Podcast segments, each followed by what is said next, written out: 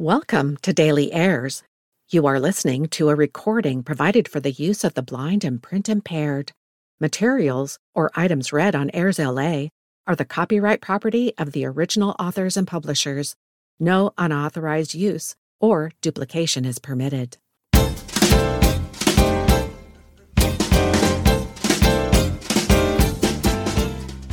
There's something new on Airs LA every day. I'm your host, Annette Bro, and every Monday I review varying events that happen during this week in history. Brought to you from A&E Networks, the History Channel, and History.com. February 20. On this date in history, in the year 1792, the Postal Service Act regulates the United States Post Office Department. President George Washington signs legislation renewing the United States Post Office as a cabinet department led by the Postmaster General, guaranteeing inexpensive delivery of all newspapers, stipulating the right to privacy, and granting Congress the ability to expand postal service to new areas of the nation. William Goddard, a Patriot printer frustrated that the Royal Postal Service was unable to reliably deliver his Pennsylvania Chronicle to its readers, or deliver critical news for the paper to Goddard, laid out a plan for the Constitutional Post before the Continental Congress on October 5, 1774. Congress waited to act on the plan until after the Battle of Lexington and Concord on April 19, 1775. Benjamin Franklin promoted Goddard's plan and served as the first Postmaster General under the Continental Congress beginning on July 26, 1775, nearly one year before the Congress declared independence from the British Crown. Franklin's son in law, Richard Bache, took over the position on November 7, 1776, when Franklin became an American emissary to France.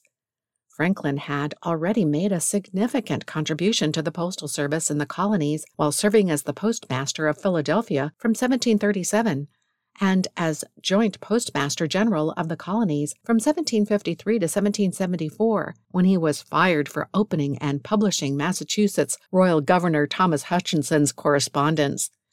While postmaster, Franklin streamlined postal delivery with properly surveyed and marked routes from Maine to Florida, the origins of Route 1, instituted overnight postal travel between the critical cities of New York and Philadelphia, and created a standardized rate chart based upon weight and distance.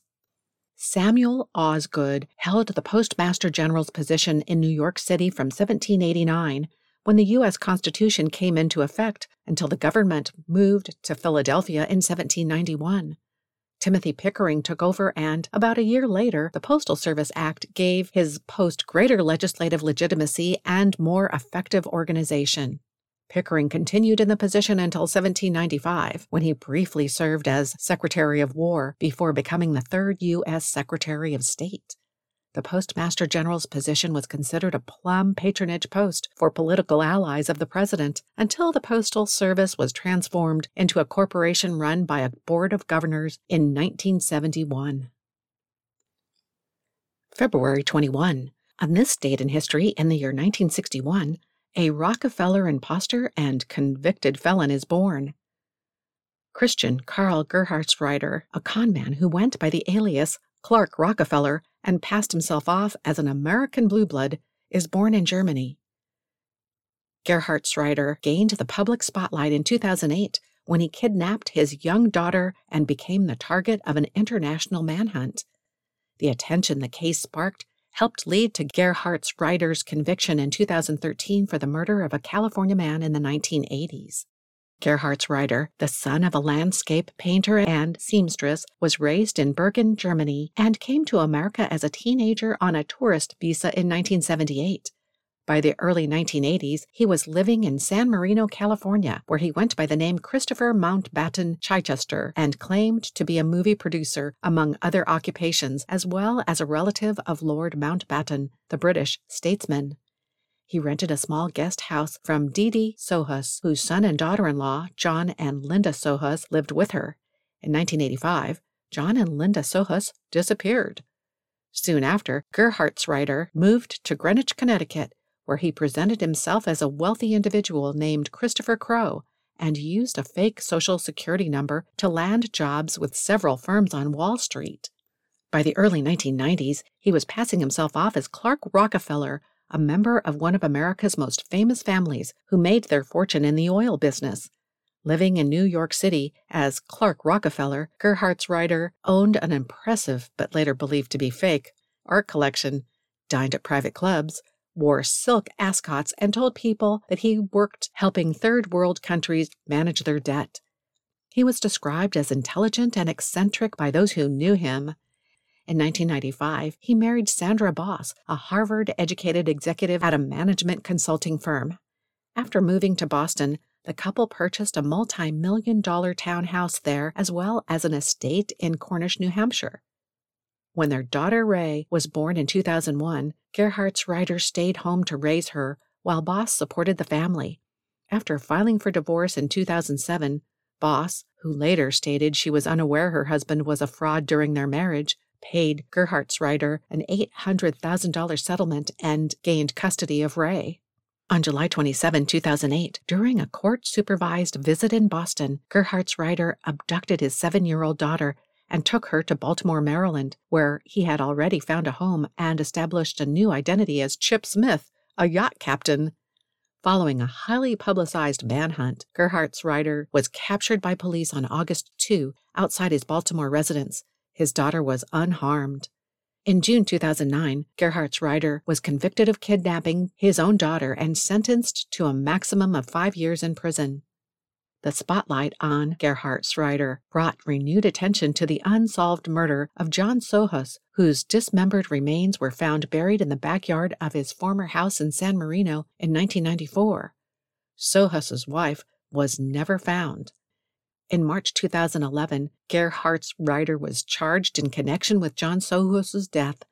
During the serial impostor's trial, prosecutors presented an array of circumstantial evidence linking him to the crime, including the fact that two unearthed bags of Sohus's remains had logos from the University of Wisconsin Milwaukee and the University of Southern California, schools Gerhartsreiter once attended. On April 10, 2013, a jury convicted Gerhartsreiter of first degree murder, and he later was sentenced to 27 years to life in prison. February 22. On this date in history, in the year 2006, a gang commits the largest robbery in British history. In the early morning hours of February 22, a gang of at least six men, some of them armed, steal 53 million pounds from the Securitas Bank depot in Kent, Great Britain.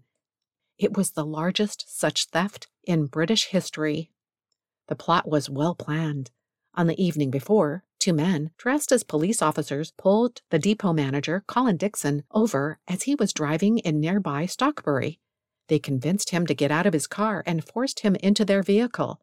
At about the same time, two more men visited Dixon's home and picked up Dixon's wife and eight year old son. Eventually, all three Dixons were taken to a farm in West Kent, where the gang threatened their lives if Colin refused to cooperate with the robbery.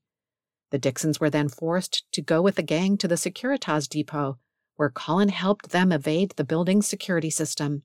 The gang proceeded to tie up 14 depot staff members, load the 53 million pounds into a truck, and, at about 2:15 a.m. on February 22nd, drive away. No one was injured in the robbery. Eventually, one depot worker was able to contact police, who launched a massive search for the culprits, as the stolen money was all in used bills, it was difficult to trace. Securitas and its insurers posted a $2 million reward for information leading to the arrests of the robbers and return of the money. The next day, three people, one man and two women, were arrested in connection with the case. One had attempted to deposit 6,000 pounds into a local bank that was bound in Securitas depot tape. However, all three were later released without being charged. February 23. On this date in history, in the year 1954, children received the first polio vaccine. A group of children from Arsenal Elementary School in Pittsburgh, Pennsylvania, received the first injections of the new polio vaccine developed by Dr. Jonas Salk. Thanks to the vaccine, by the 21st century, polio cases were reduced by 99% worldwide. Though not as devastating as the plague or influenza, Poliomyelitis was a highly contagious disease that emerged in terrifying outbreaks and seemed impossible to stop. Attacking the nerve cells and sometimes the central nervous system, polio caused muscle deterioration, paralysis, and even death. Even as medicine vastly improved in the first half of the 20th century in the Western world, polio still struck, affecting mostly children, but sometimes adults as well. The most famous victim of a 1921 outbreak in America was future President Franklin Delano Roosevelt, then a young politician. The disease spread quickly, leaving his legs permanently paralyzed. In the late 1940s, the March of Dimes, a grassroots organization founded with President Roosevelt's help to find a way to defend against polio, enlisted Dr. Jonas Salk, head of the virus research lab at the University of Pittsburgh. Salk found that polio had as many as 125 strains in three basic types, and that an effective vaccine needed to combat all three. By growing samples of the polio virus and then deactivating or killing them by adding a chemical called formalin, Salk developed his vaccine, which was able to immunize without infecting the patient. After mass inoculations began in 1954, everyone marveled at the high success rate, some 60 to 70 percent, until the vaccine caused a sudden outbreak of some 200 cases. After it was determined that the cases were all caused by one faulty batch of the vaccine, production standards were improved, and by August 1955, some 4 million shots had been given. Cases of polio in the United States dropped from 14,647 in 1955 to 5,894 in 1956, and by 1959, some 90 other countries were using Salk's vaccine.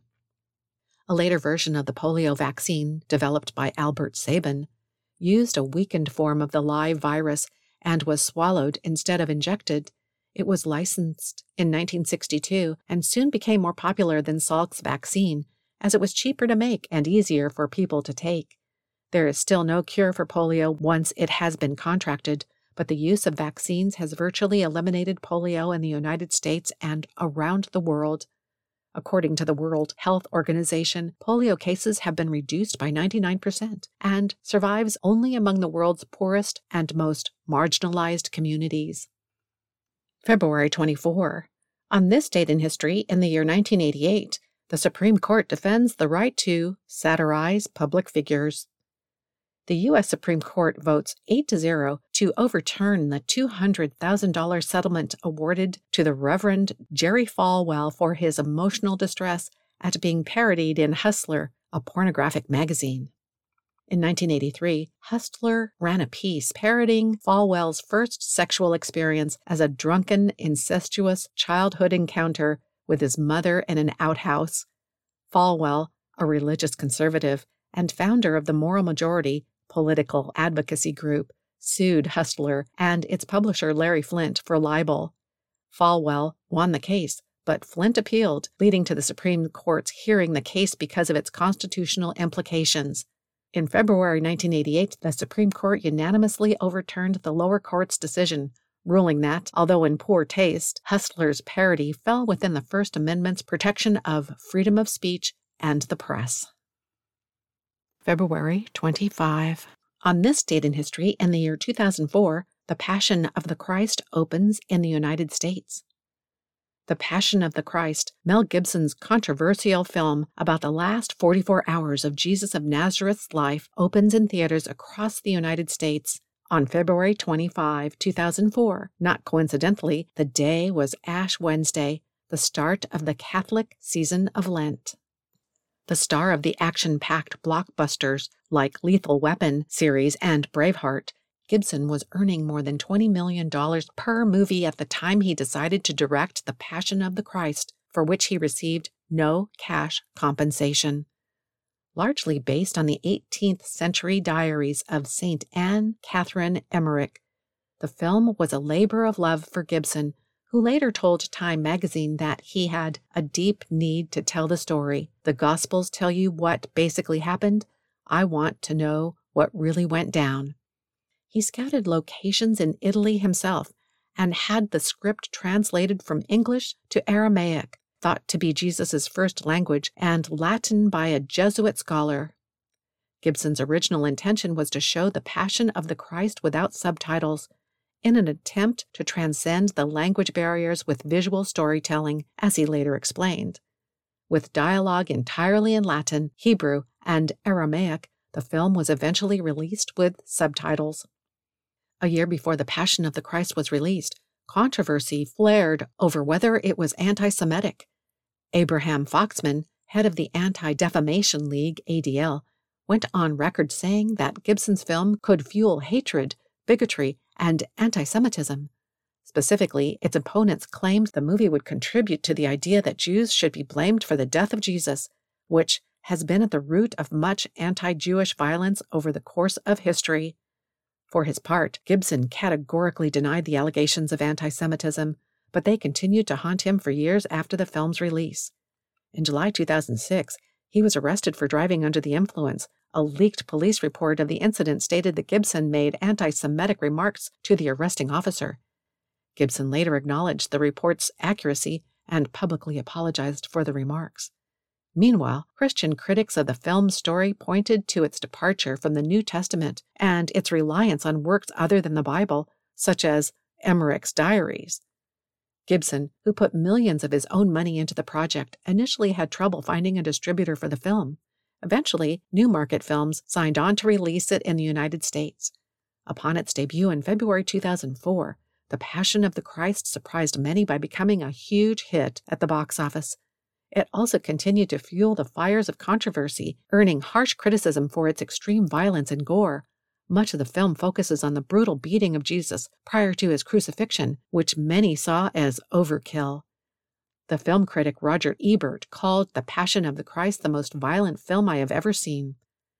Gibson's response to similar charges was that such a reaction was intentional.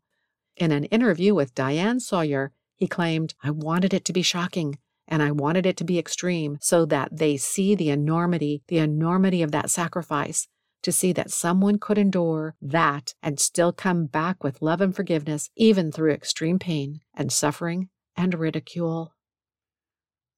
February 26. On this date in history, in the year 1929, the Grand Teton National Park is established. In a controversial move that inspires charges of Eastern domination of the West, the Congress establishes Grand Teton National Park in Wyoming. Home to some of the most stunning alpine scenery in the United States, the territory in and around Grand Teton National Park also has a colorful human history. The first Anglo American to see the saw edged Teton Peaks is believed to be John Colter, after traveling with Lewis and Clark to the Pacific, Colter left the expedition during its return trip down the Missouri in 1807 to join two fur trappers headed back into the wilderness. He spent the next three years wandering through the northern Rocky Mountains, eventually finding his way into the valley at the base of the Tetons, which would later be called Jackson Hole. Other adventurers followed Colter's footsteps including the French Canadian trappers who gave the mountain range the body name of Grand Tetons, meaning big breasts in French. For decades, trappers, outlaws, traders, and Indians passed through Jackson Hole, but it was not until 1887 that settlers established the first permanent habitation. The high northern valley, with its short growing season, was ill suited to farming, but the early settlers found it ideal for grazing cattle Tourists started coming to Jackson Hole not long after the first cattle ranches. Some of the ranchers supplemented their income by catering to dudes, Eastern tenderfoots, yearning to experience a little slice of the Old West in the shadow of the stunning Tetons.